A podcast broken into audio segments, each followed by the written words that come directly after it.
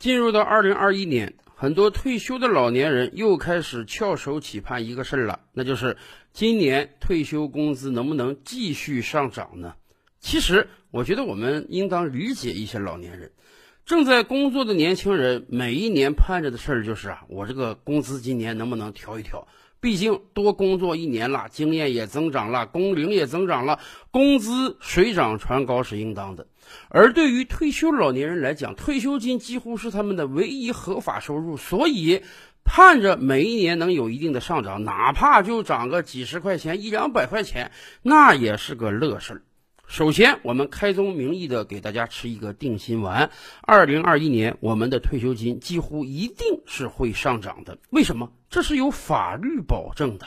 我国有相关法律明确规定，每一年我们的退休金啊，必须根据物价水平、CPI 指数以及上一年度的社会平均工资有所调整。过去快二十年了，每一年我们的 CPI 指数都在上涨，我们的上一年人均工资都有一定幅度的提升，所以退休工资上涨这是一定的。只不过大家得耐心等一段时间，因为根据以往的经验看啊，大概在每年三四月份，中央层面才会出台政策，到每年六七月份，各地才会出细则，才会告诉大家，二零二一年我们的养老金要涨多少钱，怎么发给大家。当然了，今年是有着特殊情况的，也怨不得大家担心。一方面，全球经济都受疫情影响，即便我们国家抗疫做得最好，我们的经济相比往年还是有大幅退缩的。往年我们动辄上涨百分之六、百分之八，今年大概只有百分之二三。当然，这已经是个奇迹了。全球主流经济体。不衰退个百分之十，也得衰退个百分之五了。像我们这样正增长的主流经济体是绝无仅有的。但是，当然，由于经济增长没有以往那么快了，所以很多人担心啊，是不是我上涨的幅度也没有以往那么大？而从另一个层面上讲，未来的通货膨胀几乎是一定的。咱们就以美国为例，有人统计说啊，美国在过去一年印了几万亿美元的现钞啊。大概占现在流通美钞的百分之二十以上。过去一年是美国印钞最疯狂的一年。不光美国，哪个主流经济体不向经济中注入了大量的货币以保证经济增长啊？产能还是那么多，甚至很多地方停工停产了。而钱儿变多了，那么自然钱儿就会变毛，物价就会上涨。而对我国来讲，虽然我国控制的还不错，但是最近一段时间以来，大家可能也感受到了以猪肉为代表，物价正在缓慢抬升中。尤其是上期节目，我们就跟大家聊过，为什么现在我们不能把冷链停下来？好多城市是深受冷链之害啊，已经有多个城市因为冷链的传入而全员检测了。但是我们真是富裕起来了。我们自己生产的粮食、水果、蔬菜、猪肉、牛肉、羊肉不够我们吃的，所以我们必须得大量的从海外进口。因此，权衡利弊之后，我们不能彻底把冷链断下来。有的搞这个猪肉批发的朋友就说，今天猪肉可能三四十一斤，如果没有国外冷链进口的猪肉，那你到菜市场可能得快一百块钱买一斤猪肉了。通货膨胀。对于底层老百姓，对于只靠退休金生活的老年人，影响是最大的。你想，每个月的收入是固定的，就那么些钱儿，物价上涨了，这个生活水平当然就会受到影响。所以，很多老年人焦心期盼，到底二零二一这个退休金能涨多少钱？还有一个因素是我们要考量的，那就是整个社保基金在二零二零年实际上减收非常多。为什么？今年三月份，国家相关部委就出台政策，为了保经济、保增长，为了让中小企业能渡过难关，所以我们减免了很多企业大量的社保支出。对于很多中小企业来讲，社保确实是一个很重的包袱。你雇一个员工，一个月给他开三千块钱，而你帮他缴纳的五险一金就高达一千五六百块钱啊！今年的特殊情况，我们出台了政策，先是三个月，后是六个月，后来干脆放到二零二零年全年。很多中小企业因此少交了一大笔的社保费用。据相关部门统计，社保基金因此而少收了近万亿人民币。各国社保啊，几乎都一样，那就是收今天工作的年轻人的钱，给今天已经退休的老年人开工资，然后不断的循环往复。所以有人担心啊，今年咱们这个社保可少收了上万亿人民币，那么我们未来有没有足够的钱给老年人开工资呢？这里我们可以欣喜的告诉大家，我国社保的底子相对还是比较厚的。我们有两个结余，第一，我们社保总资金池啊，大概有五万亿左右人民币的结余；第二，我们当年还有几千亿人民币的结余。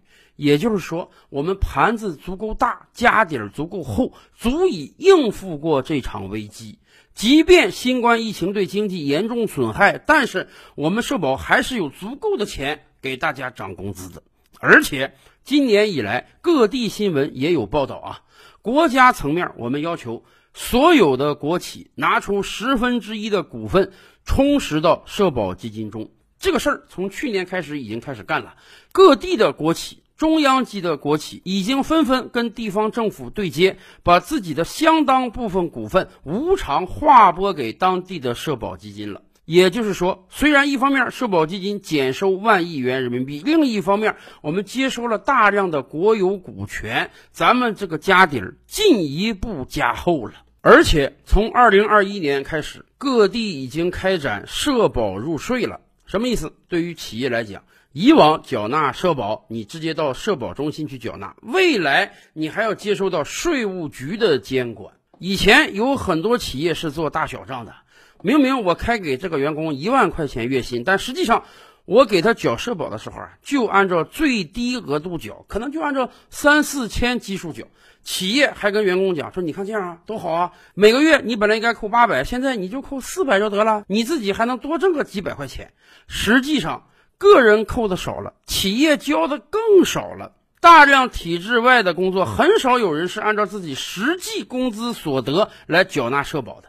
从短期来看，个人企业都捡到了便宜，个人少扣钱，企业少交钱了。而从长期看，这伤害的就是国家的利益和个人的利益。国家利益咱就不讲了。即便个人来讲，你以为你占到什么便宜了吗？由于你没有按照你实际收入来缴纳社保，那么未来你退休的时候，你也远远拿不到你应得的退休金。而从二零二一年开始，我们要社保入税了，要严刑峻法了，这样可以保证社保基金收到更多的钱，进一步夯实家底。讲起退休老人涨工资啊，确实有很多人也是有意见的。尤其是那些啊退休金挺微薄的老人，他们经常说：“你看我一个月就三千，跟我同龄的人啊，人家一个月八千，结果涨工资我涨一百，人家涨二百，我们这个差距不是越拉越大了吗？”所以前两年就有人提议啊，说有没有可能我们在涨退休金的时候也做一定的区隔呢？比如说，有人就建议，我们这两年经常讲要延迟退休，因为社保基金钱不够了，应当把退休年龄从六十岁调到六十五岁。那么有没有可能，我们干脆啊，这个退休金不上涨了，退休金不上涨了，社保基金钱多了，就可以不延迟退休呢？还有人说啊，退休金只有三千块钱的人，我给他多涨点；退休金超过五千的人，我给他少涨点，甚至不涨，这样让退休的人过一个比较公平的生活呢？这两种想法啊，确实都是挺有意思的，然而可操作性不强，尤其是在退休金多少这个问题上，我们历来奉行的是长缴多得和多缴多得。什么意思？你缴费年限长，你退休金就得多。你缴十五年，人家缴四十年，怎么可能你们俩的退休金一样呢？你缴的基数高，他缴的基数低，那你自然退休金就得高啊。